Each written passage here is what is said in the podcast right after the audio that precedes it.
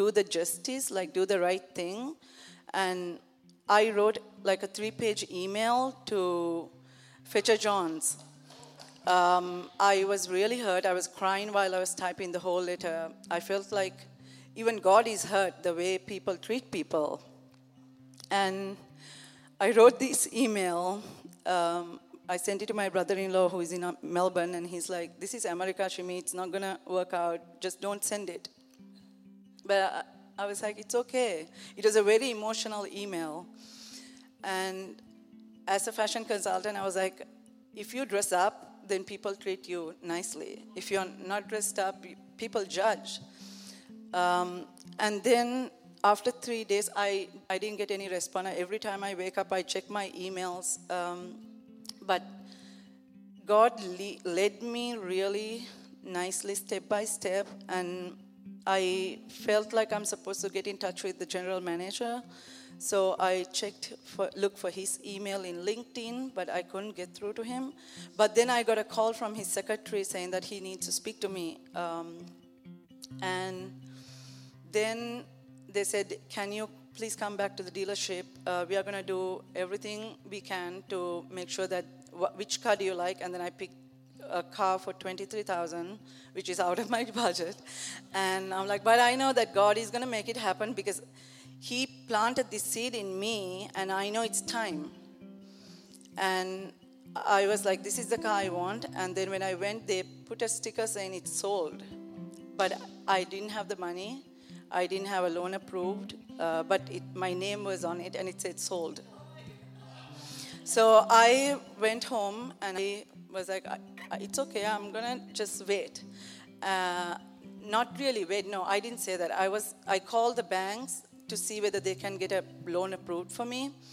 Um, but nothing worked out. But then I had a dream next day, and I just felt like it was a very long dream, but it said wait, just W A I T, wait. And I took my hands off the whole thing. Um, and exactly after a week, they said, You can come and collect the car. We got the loan approved. I don't know how everything worked out. Even when I see the car right now, I'm like, This can't be mine. Like, this is, this is too good to be true.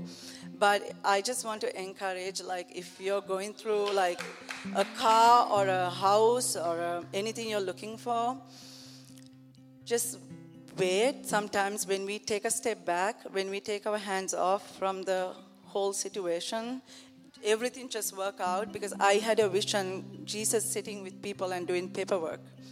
So sometimes we need to take our hands off the whole situation for it to come to pass. Yeah, so he's good. Does any hold on, hold on, real quick. Does anybody need like a breakthrough in like a car, a job, or something like that? Raise your hand. Cool. Should we just pray over them I don't know how to pray, but.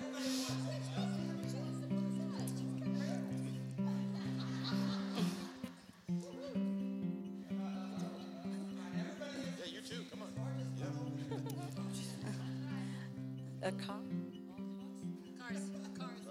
Eh, you have something in your heart you want yeah. exactly? Yeah. Because he told me to choose.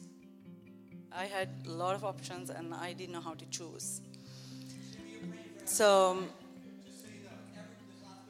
okay, so I was a Buddhist before, so I don't know a lot of scripture and all this lot of stuff, but uh, my prayers are very simple. Um, but the way you blessed me, and where you planted that little seed in my heart. And I know that for everyone here, you have planted seeds, houses, or businesses, or cars, or private jets, or even islands, or anything they need in their lives, and it's planted. That seed is planted that's from you. And when the time is right, they will have it. They will, they will have it, your inheritance, Lord. That's good? Amen. So good. Ah, come on. I just want to just keep seeding. You guys, we're, there's an amazing harvest happening from the Lord. Um, How many of you guys were here last week for uh, uh, for Andrew? It was fire. It was so good. I loved him. I got a chance to go out there. We went to tacos after the taco stand. I want to share. I want to start sharing testimonies of salvations and things like that. But it was really cool. So we we went out and we just got tacos. We ordered, and Andrew, if you get around the dude, he literally just walks this stuff out daily. So he's just like, we're getting tacos, and this you know 21 year old guy is like behind the counter, and you know, and, and he's like, hey, did you know that Jesus loves you? and he died for you so that you would be uh, that you would have salvation and it says something like that basically just that simple and the guy looks at him and he goes yeah okay thanks thanks a lot man appreciate that and so we are like all right man well hey thanks for the thanks for taking the order and we go to sit down and we just hang out and chat for about 30 minutes about 30 or 40 minutes into our night this kid comes over to our table and stands over it and there's no waiters we've already got our food we're already eating And he stands over this and he says hey sorry to interrupt you guys can I ask you a question? To Andrew. And he goes, Yeah, go ahead. He goes, do, do you say that to everybody, or did you feel like you were just saying it to me? And I'm just thinking, going, What a great question. Something happened in this guy. Like something happened. So Andrew's like, well, bro, when I, and he basically just says, when I was 19, I was addicted to this, this, and this, and I was sleeping around and doing all this stuff. And someone told me that Jesus loves me and has a plan for my life, and everything changed when I gave my life to Him. And so that's why I asked, I asked you, I told you that Jesus loves you. And so we just start, start just a little brief moment there, and we just ask him, does he have a church he goes to and stuff? Anyway, I haven't given him my number, and we've been texting, but like, that's it. Oh, yeah, so he, he says, because before you guys walked in, I had stepped away from the register and I'm going through some stuff. And so I was just saying, for the first time in a long time, I said, God, help. And then come here, we come in, and we're just like, does Jesus, you guys, I'm gonna be a little bit of a broken record, but can I encourage you guys, anytime you go to a cash register, you just just say this. You don't have to share your life story. You don't have to like prophesize or whatever that word is. You, you just you just say hey did you know that jesus loves you? And they might say no. They might say go to hell. They might say whatever. I don't know. But just just drop that seed in there. They might come find you at the table and say why did you say that isn't that amazing can you imagine if, like, all the Christians in Orange County started doing that? You wouldn't be safe behind a register anymore. But it, you know what I'm saying? It doesn't take a couple powerful evangelists, it just takes us planting seeds. And then finally, they're going to say, Would somebody, would people just stop telling me about Jesus? Yeah? Okay, that's all I wanted to say honestly, Jess and I did it a few times. We did, I did it at Rogers Gardens the other day. It's just fun. And it's only scary the first four times. Okay? After that, it just just a little bit. I, I want to I want to let Micah preach. But this is something God's been showing me. I, honestly, this harvest thing, I, I feel like the vision for this church going forward is we're creating a place that attracts his presence. And and that we're going to see his harvest right? Love the lord your god with all your heart soul and strength. And the second is like it. I love what andrew said. He, they didn't ask what the second one was. They were just happy. They were just happy loving the lord. But god said no i, I want you to love your neighbor i want you to go love these people and so i just feel like we need we're on a mission you can join us or you can go somewhere else. But we're on a mission to actually love the people in front of us and not just the ones inside your house. All right? And I'm going to set the bar real low. Just cash registers, okay? Just cash registers. You got to buy something anyway. You don't have to tip them a lot. You don't have to double the bill. You just tell them Jesus loves you, and that's enough, okay? It's not cliche. They've never heard it. Hawkins, go ahead. You want? I'll come down there, bro. You're worth it. Let's go. Uh, sorry, Michael. I'll be quick. Um, I just wanted to share something that popped in my mind. We don't always have to like say Jesus loves you. Sometimes it's just the way we act. And I was at an event uh, like a couple weeks ago, and I was just going about what I do and talking to people. And it was a, an event for National Philanthropy Day, and so there were a lot of people in Orange County that were philanthropists that were there, and uh, we were there for through my foundation that I'm a part of, and I was leaving, and one of the servers, like of all people, came up to me and, and was like, "Oh, there's like." I don't remember what he said exactly, but he said like there's something different about you, and I just wanted to, to come talk to you. And I was like, yeah, it's Jesus. And he's like, nice to meet you, Jesus. and uh, I, I, that just, yeah, that just, I think it's important that, yes, it's important to, to talk to people, but sometimes what we do and how we act is more powerful. So just think about that. Yes, come on. Or I just say as powerful, or it is, it, listen, there's no, there's no rule book on this stuff. You just find out what, what comes out of you and and just keep doing it until it becomes normal. All right. Um, amen. Do you guys, can I just ask your permission? Can I just keep telling us to do this? Can I just keep remind, poking you, poking us? I'm poking myself, you guys. I just, to me, I, I burn for this. You know, one last thing. This, this, and then I'm totally gonna let the mic drop. Um, I, I asked, I asked Andrew. Andrew, I don't like outreaches. I don't like them. They're weird. They're weird. They're not normal. I don't, I, I, have a family. I have four kids. I don't have time to do outreaches. I'm sure I do, but I don't feel like I do. And I just don't like them. They're not normal. I feel like everything about our Christian faith should be part of our normal life with Him. Now, some people, they, the outreaches, that's God's called them to that. But most of us are not called to outreaches. If, how do I know this? Because you're not at them, right? You would just naturally find, your, find an outreach and go to it, but you don't. You find yourselves in front of cash registers. So, my, so I said, What do we do with that? And he goes, You know, and he said something, and I don't think it's about the outreach, but it's something really specific. And you can, I changed my mind. You can go. Thank you, buddy. The Lord was doing something else. I didn't change my mind. Shimmy and all that stuff was just fire, and I just, I got on this thing. Um, he said this. He says, you know, you know, his, his brother uh, um, got him into self-defense classes, and so he said when he took these self-defense classes, every time he they put a plastic knife in front of you. And every time you do that, he slaps it away, right? They teach you how to slap it away or something like that. Like, right? Every time he's like, right? And so they used to do it a hundred times. And before, and he says his brother, one time his brother came over and he's just so into the self-defense stuff. He's got black belts and stuff. And so he pulled the knife out just to do some cutting or something like that. Andrew did, and his brother like try, like went into some move to slap it away. And his brother says, Bro, I'm so sorry.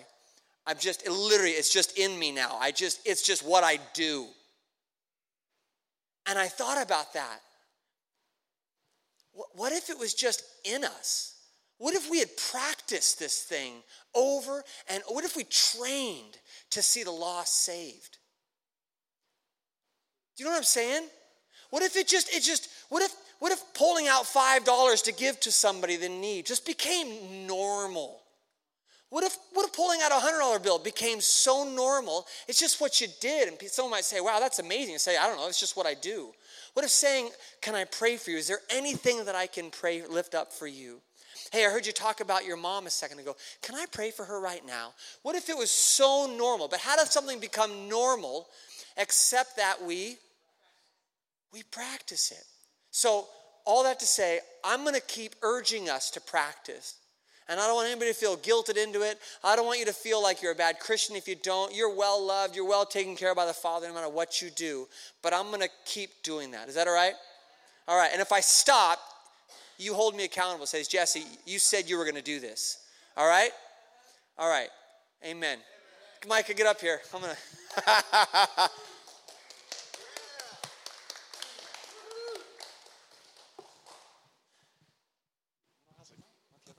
Oh, this is great. What a great day. Well, Father, we just love you.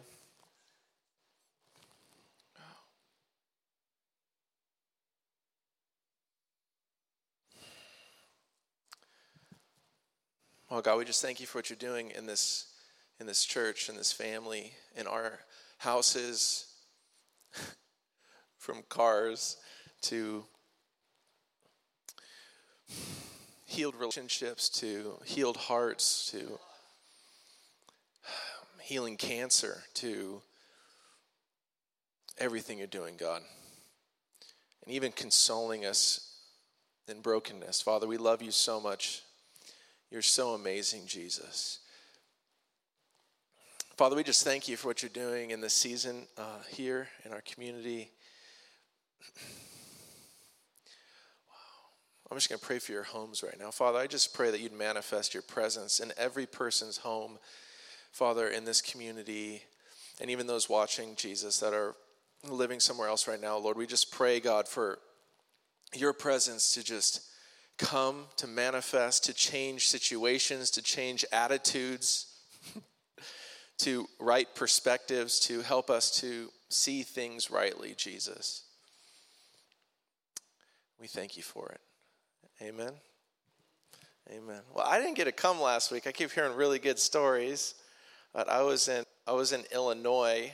Um, for those of you that don't know, I've coached water polo on the side of pastoring for almost 15 years for fun. It's it's almost like a volunteer thing. It's not volunteer, but it's almost. And um, and then last you know last week we won our championship uh, NCAA conference champions. Isn't that fun? And uh, and next week next week we're playing UCLA on Friday. And um, Jesus, pray for us. You know what I'm saying?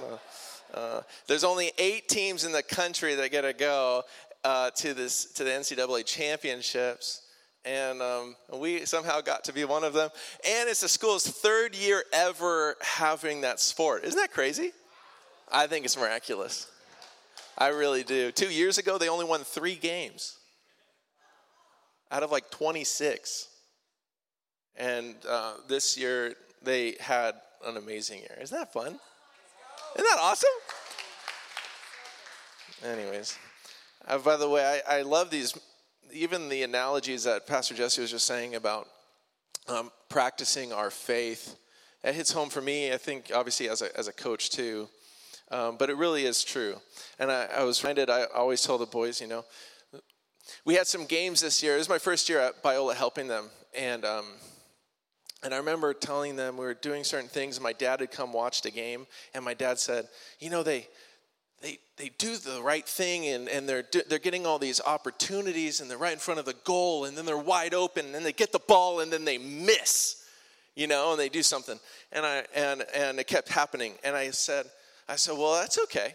I thought, you know, the first thing you have to do is actually know what to do. And then the second thing you have to do is getting good at it.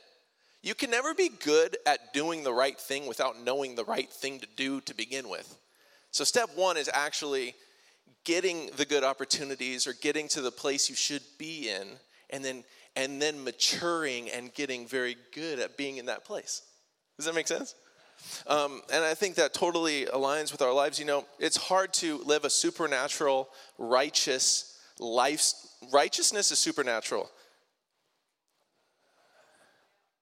Okay, okay. Righteousness is supernatural. Loving people is supernatural. It really is. It's simple, but it truly is supernatural. Rarely does a man die for their enemies. And Jesus says, Love as I have loved you. it's supernatural. You get what I'm saying? And the, and the first thing we have to do as Christians is we have to understand how do we even live out this Christian life? We talk about walking by the Spirit. Like, if we all wrote a one page paper, what does it mean to walk by the Spirit? How many of us would sit there at that, you know, writing the paper and just go, I don't know what to say after the first sentence? You get what I'm saying? And yet, we not only have to understand the concept of walking by the Spirit, understand the concept that He's made us the righteousness of God in Him. Understand the concept that the Holy Spirit dwells in us as Christians, that He's given us power and life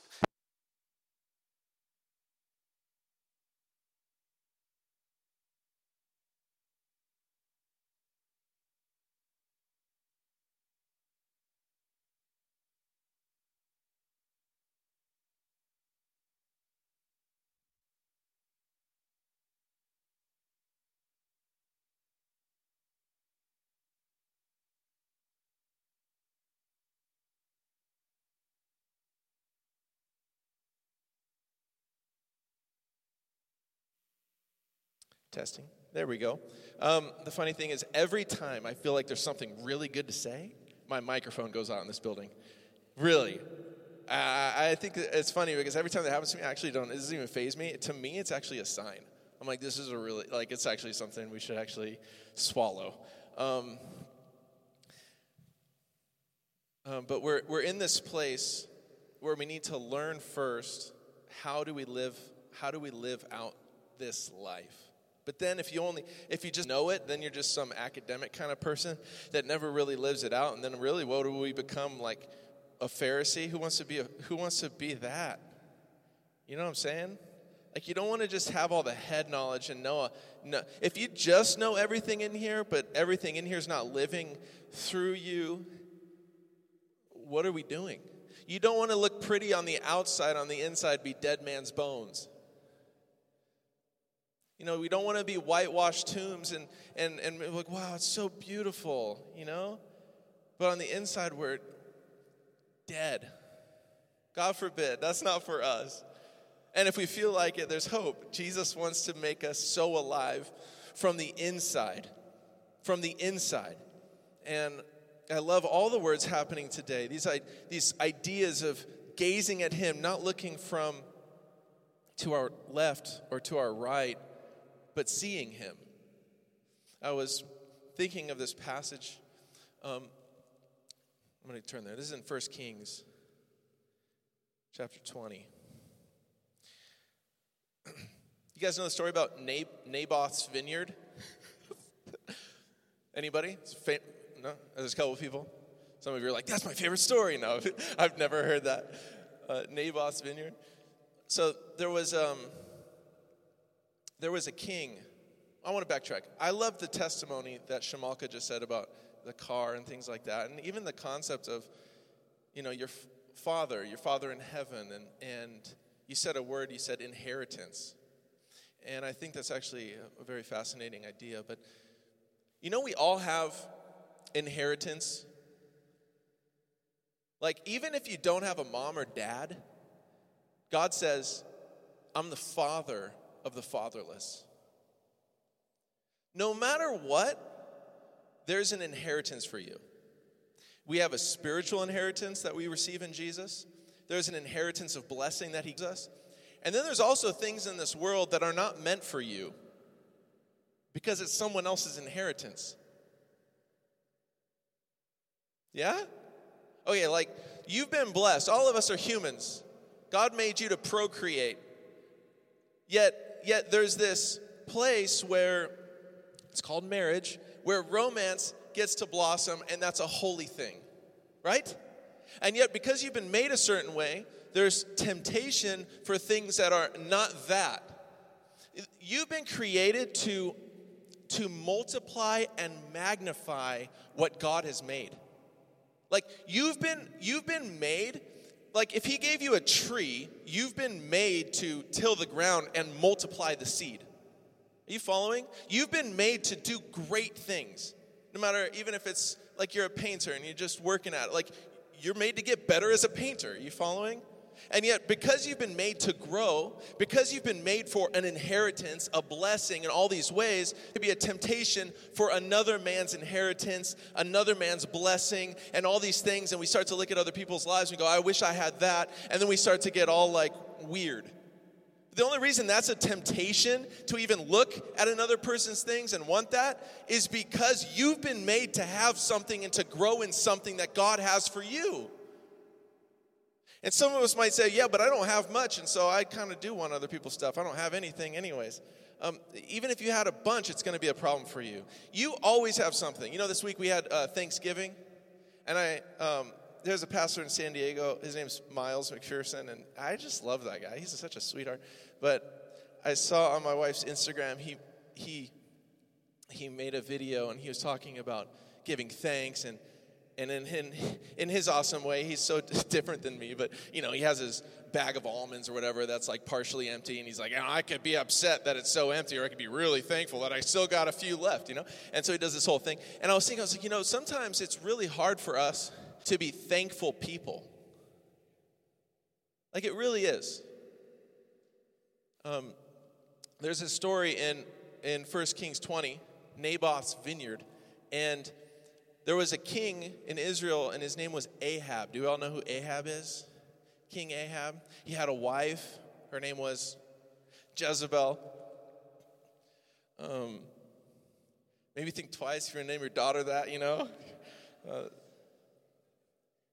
um, but, anyways, he's a very rich man. Would you say that his inheritance is like as a human being, just in the natural sense? Like, he, he's a Jew. He, that's a pretty big spiritual inheritance already, okay? He's one of God's people. Like, that's a pretty awesome thing to have in your life. And then on top of it, just in the natural sense, he's the king. He, like, he's ruling over, like, a kingdom. He, he's got a lot of resources He's very well off. Some of the kings back then had a lot. Read about Solomon. Like they had a lot of stuff. You understand? And and Ahab is the king. And then right next to where his palace was, there was a vineyard and it was beautiful. Was right next to his palace, this vineyard. You go, oh my God, that vineyard is so awesome. And it, it was owned by this guy named Naboth. And he goes up to him and he's like, hey, can I, can I have your, can I have your vineyard? Like, I'll buy it from you, or I'll trade you and I'll give you an even better one. You know? Which, by the way, if it was better, why would he want his so bad? You know? But he says, I'll give you an even better one, or I'll pay it. And um, Naboth's like a righteous man. He says, No way, I, I can't sell it to you. Even though you're the king, I can't sell it to you. This is an inheritance from my father. This is an inheritance. I, this is my inheritance. This is my family's inheritance. Uh, I can't sell this. No way. Even if it was for more money, like no way. And then it says that um, King Ahab got so upset. I just want to. What is the word it says in here? This is really great. This is right here. It says. Yeah, I like this. Verse 4 and it says, Ahab laid on his bed, sulking, and refused to eat. He just started sulking. What a word. He was laying on his bed. Oh, I can't even eat. This guy won't even sell me his vineyard. The guy's a king. He's got so much stuff, and yet he sulks like a baby because he can't have something. Any humans? Anybody ever sulk because you don't get what you want? some, some are like, I have a four year old. This is, this is, this is what can happen to, it's not just like, oh, that's just Ahab. The dude wasn't that smart. He married Jezebel. This is, this is a human thing to do. Like, human, you can do this. And it's actually pretty simple to do it you get so fixated on things in the world or things about like whatever, all of a sudden you're not getting what you want and how you want, when you want, and all this stuff. All of a sudden, no matter what your inheritance is, you forget about it. And all you can see is the very thing you don't have. And then that thankfulness goes right out the door, and all you can do is sulk like a baby. But we're not made for that. Give thanks, the Bible says. Again, I say, give thanks. Rejoice. Again, I say, rejoice. How do we get to this place? And I think that there's this. By the way, the rest of the story is wild. Maybe, I'll, okay, I'm going to say in a second. We've got to get to a place where we're not like Ahab, getting fixated on other people's gifts, on other people's inheritance, on other people's stuff. And yet we begin to see God, what are you doing in my little life? And can we begin to be thankful, even if it's small? Even if your quote unquote reward for what you're doing you feel is small, can we begin to see what God is doing and begin to thank Him and join in that story? I remember when I, um, on the side of pastoring, I kind of want to run on this water polo story stuff, but I, when I was in college, I um I had this dream. It was my last year of college. I had, oh no, it was right after. I, I had just gotten married to Melissa. She's over there. She's awesome. Um, and and I remember I had this dream, and in the dream, I, there was a guy named John G. Lake, and he was traveling from San Diego, where I lived. He was traveling to La Habra, a city up here. And he was going to be a water polo coach. And he was 22 years old. He was my age at the time. And, and I remember that happening in the dream. And all of a sudden in the dream, I was transported onto this pool deck, on, on this high school water polo pool deck. And I remember looking at the wall, and the wall had all the names of God painted on the wall. El Shaddai, Elohim, all these things, all these names. Jehovah Rapha, God heals. You know, everything. And I'm looking at this wall. I'm like, wow, that's really cool.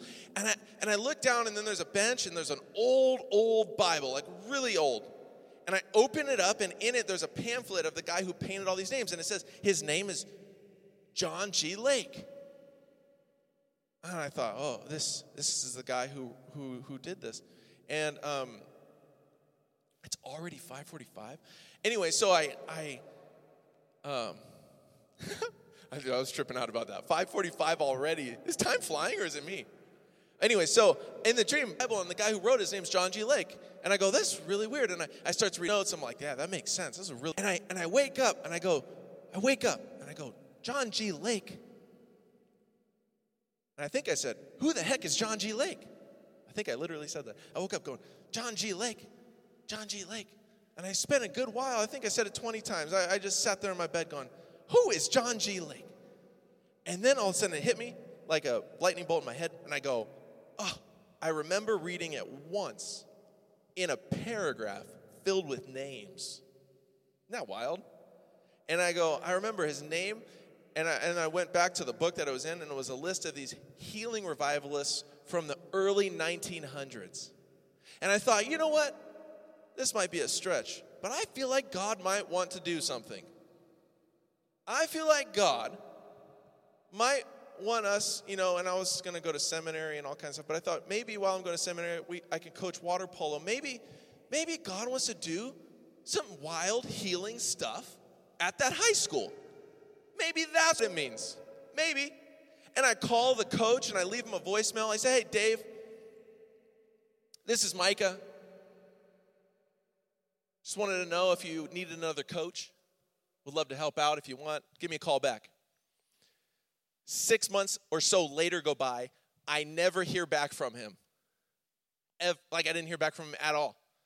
And then this day came where Melissa and I decided to move from San Diego up here, and I was like, okay, I'm going to go to seminary, and our pastor down there blessed us, and we just we stepped out in faith, and we came up here. You know what happened the next day? The day after we move up to this area, I get a phone call from that coach. The day after I we decided to step out in faith, even though we didn't even have anything to go on. And he calls me and says, Micah, I've had your message in my voicemail this whole time. He goes, I thought it said Mike. I never knew who to call back. He goes, It just dawned on me. This is six months later. He goes, It just dawned on me. It says Micah. You want to be a coach? And I thought, man, that's crazy. I said, well, maybe God wants to do something. So I began to coach this high school water polo team, and um, crazy stuff started happening. One kid named Blake would wear a chest contraption every night to bed because he had these, these problems with his chest. And I remember praying over him and him getting healed where he didn't have to have the chesting anymore. His mom coming on the pool deck crying about it. Other parents coming on, hearing about other kids getting touched by Jesus, weeping to me on the pool deck. I had parents coming over to my house to sit with us and to listen to preaching about Jesus. We had kids, listen to this. Kids, one kid goes, Man, coach, my arm, and uh, oh, it was Blake. This is the part of the story, but he goes, you know, I'm having these problems, all this stuff, and and you know, obviously in water polo they don't wear much. Okay, so he he's standing there, and you could see his uh, his whole anatomy, you know, like his whole body, and he's standing there, and you could see, well, his one arm is shorter than his other arm, and so every time he did these exercises, he had all these problems, and and I was like, and I'm thinking in my head, pray for Blake, and I was like, no way, God. Like, this is a public school. Like, that sounds really crazy. And I kept hearing the Lord, Micah, pray for him. And three days or so went by. I kept hearing, Micah, pray for him. Every time I see Blake, because I, you know, you see him, it's very clear his right arm is way shorter than his left arm. And I'm like, man, I, I don't know, I want to get fired already. You know, it was like a couple months in, like, be the weirdo, you know.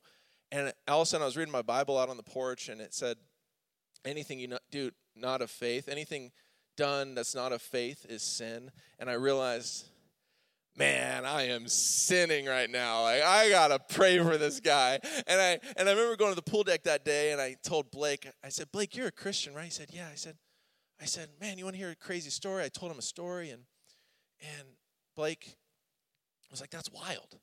And uh, I said, I said, pray for your arm. Can we pray for you? He said, yeah. He, he hands me his arms, and another kid is walking by, Emilio, you know, walking by.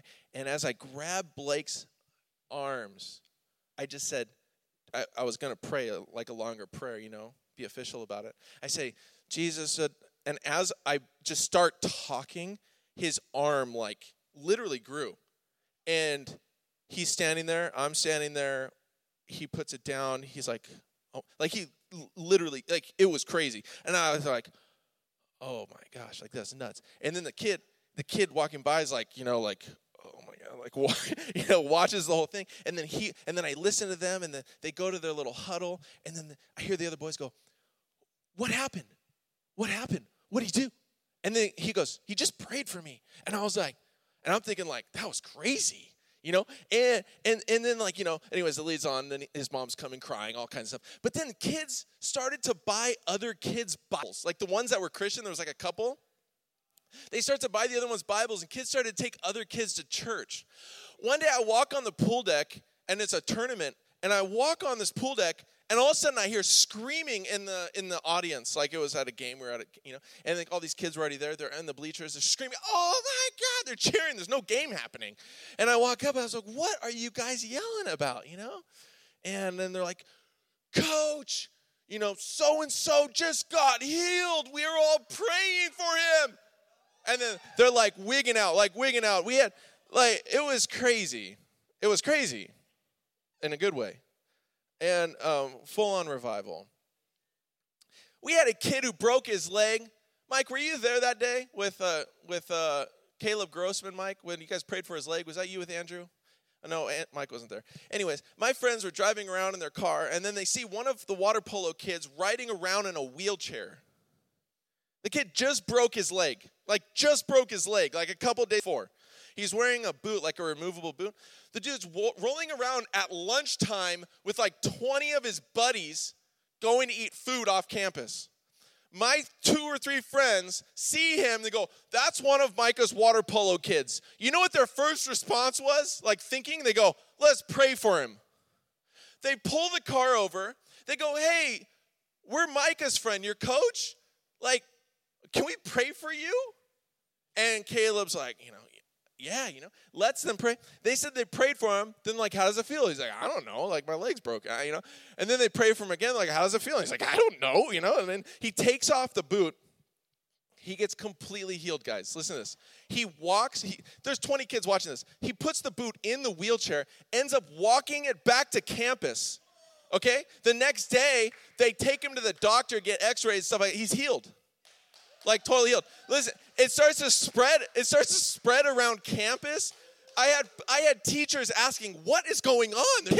like it was crazy. Isn't that amazing? But it's just you know a three thousand dollar a year job.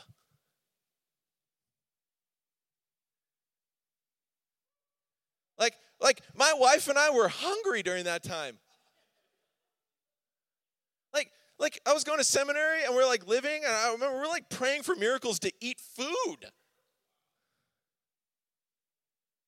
Yet what, what did God have for us in that season? These beautiful things that we got to see. You understand what I'm saying? What is we all have inheritance. We all have these things that God wants to do or give or he wants to do stuff through our lives, in our lives, even for your life. He wants to give you stuff. But your inheritance isn't necessarily the person's next to you. Like, even from the very beginning, Adam and Eve had a lot of trees they could have eaten from, And there was only one that God said, don't eat that one.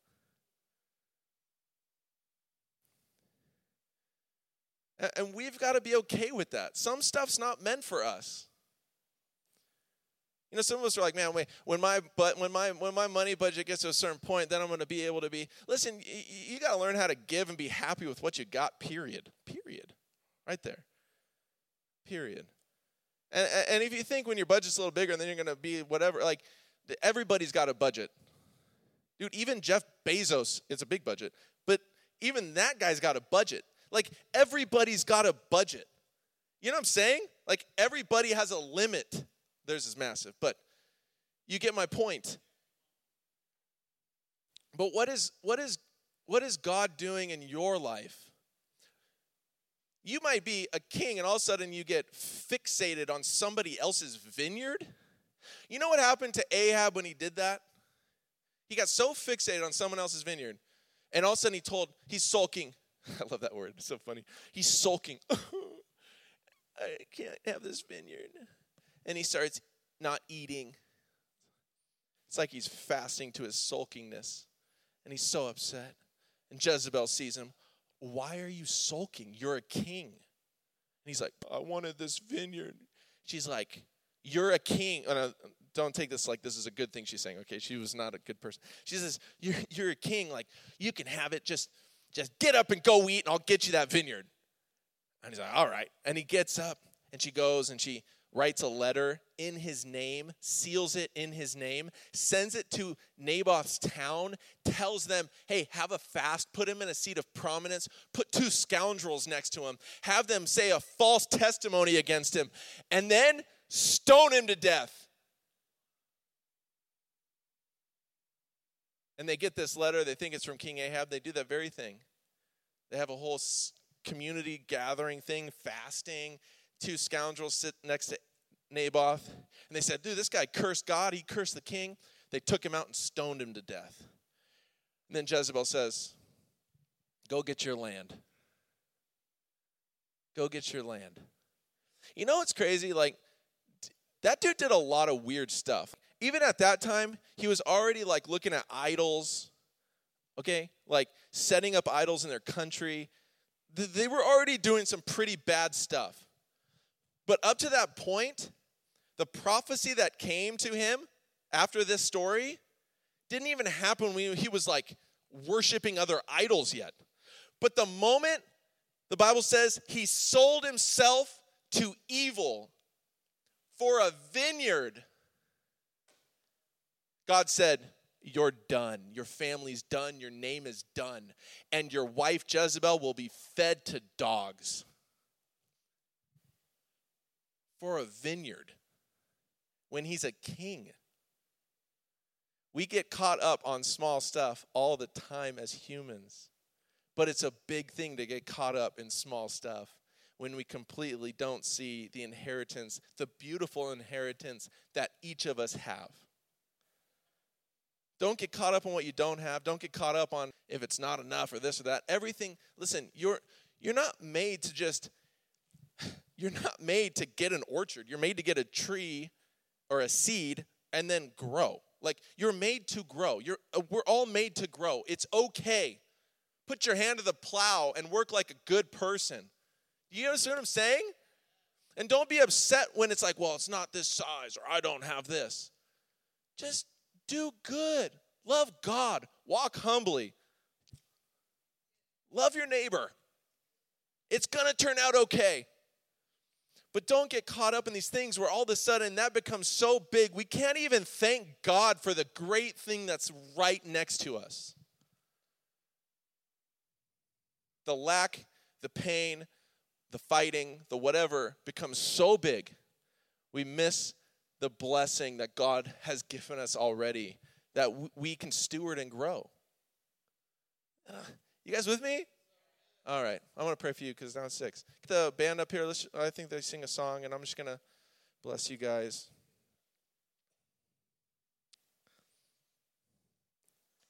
By the way, I preached to the uh, the whole athletic, all the athletic students at Bio. It's a funny story. I just, I, I preached all the athletic students. I was like, man, I get to preach all the athletic students, and then I misunderstood their time constraint, and I ended up only preaching for 15 minutes when I was supposed to preach for like 45. And then like I ended and like I walked off, you know, and, uh, and then uh, well, I, I, had no idea, you know, and then we all end, and then I had a bunch of my water polo guys come up and like, dude, that was awesome. It was so quick and awesome. And uh, and I go, I go quick. I'm, I'm like, oh god, like what do you mean? And I realized like I completely misunderstood the time frame. I was all embarrassed, but it was funny. Um, oh, I'm gonna pray for you, Father.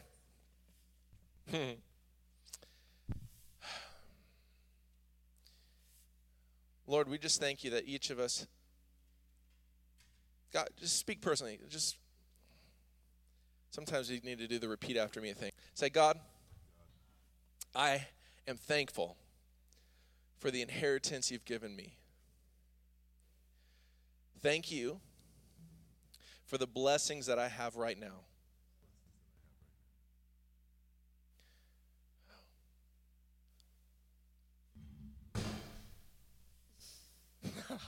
now let me pray for you. Father, I just pray that the seeds in our pocket, I pray this for you. I pray the seeds in your pocket aren't considered to be worthless or small. I pray they're seen for the potential that they are. I pray that the blessings that you have right now are seen for what they are.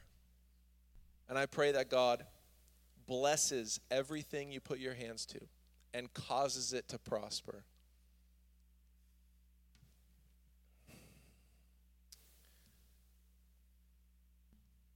Let's sing, let's sing a song together.